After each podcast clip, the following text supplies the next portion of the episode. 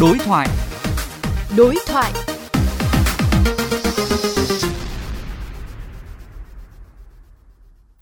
Thưa quý vị và các bạn, việc cho phép cơ sở bảo hành bảo dưỡng kinh doanh dịch vụ vận tải tham gia kiểm định xe cơ giới được cho là sẽ đáp ứng nhu cầu của người dân, doanh nghiệp và đẩy mạnh áp dụng khoa học trong kiểm định xe.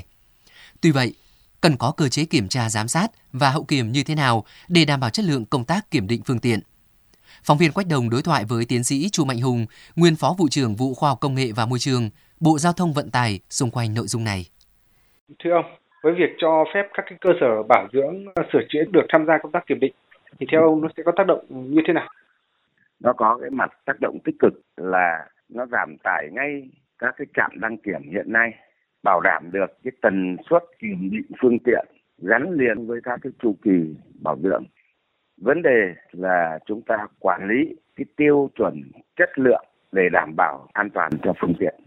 Có nghĩa là các cái cơ sở bảo dưỡng này phải chịu trách nhiệm về cái sản phẩm của mình đưa ra tham gia giao thông. Phải gắn trách nhiệm của họ lại.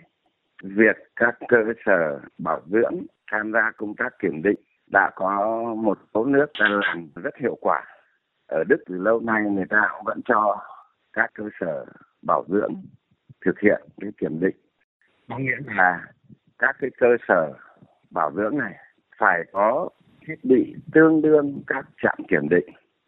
Và những nhân viên bảo dưỡng cũng phải được cấp chứng chỉ tương đương với tiêu chuẩn đăng kiểm viên. Do cơ quan quản lý nhà nước xác định.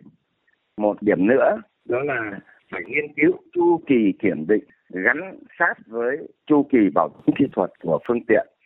Dù rằng mỗi hãng có một cái thời gian kiểm định khác nhau, nhưng mà gần như tất cả các hãng sản xuất ô tô đều có những khoảng thời gian về bảo trì, bảo hành, bảo dưỡng kỹ thuật là tương đương nhau. Vì vậy chúng ta hoàn toàn có thể nghiên cứu để vận dụng, để quy định và bảo đảm phù hợp với điều kiện quản lý an toàn kỹ thuật và bảo vệ môi trường cho phương tiện nhưng mà cũng phù hợp với cái điều kiện khai thác phương tiện. Theo ông, để quản lý chất lượng kiểm định của các đơn vị này, cần đặt ra những yêu cầu về kiểm tra hậu kiểm như thế nào? Đôi khi cũng có những cơ sở làm việc tùy tiện. Có nghĩa là cái cạnh tranh không lành mạnh ở cái cơ sở bảo dưỡng này muốn hút khách hàng thì làm dễ dàng rồi bỏ qua những công đoạn trong quá trình kiểm định không nghiêm khắc với những cái tiêu chí về mặt an toàn kỹ thuật và bảo vệ môi trường. Ví dụ như là lốp chưa đủ điều kiện này, thì cũng chứng nhận này, hoặc là khí thải không bảo đảm tiêu chuẩn thì cũng bỏ qua. Thì chúng ta phải thiết lập cái hậu kiểm giám sát và đưa ra cái chế tài. Nếu mà cho phép anh tham gia nhưng anh làm ẩu, anh bỏ qua công đoạn thì anh phải chịu phạt.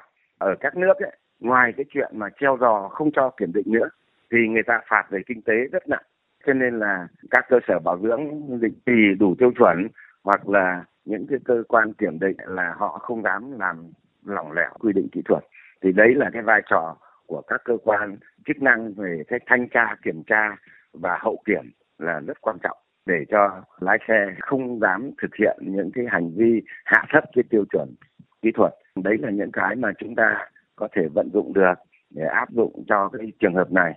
Xin cảm ơn ông.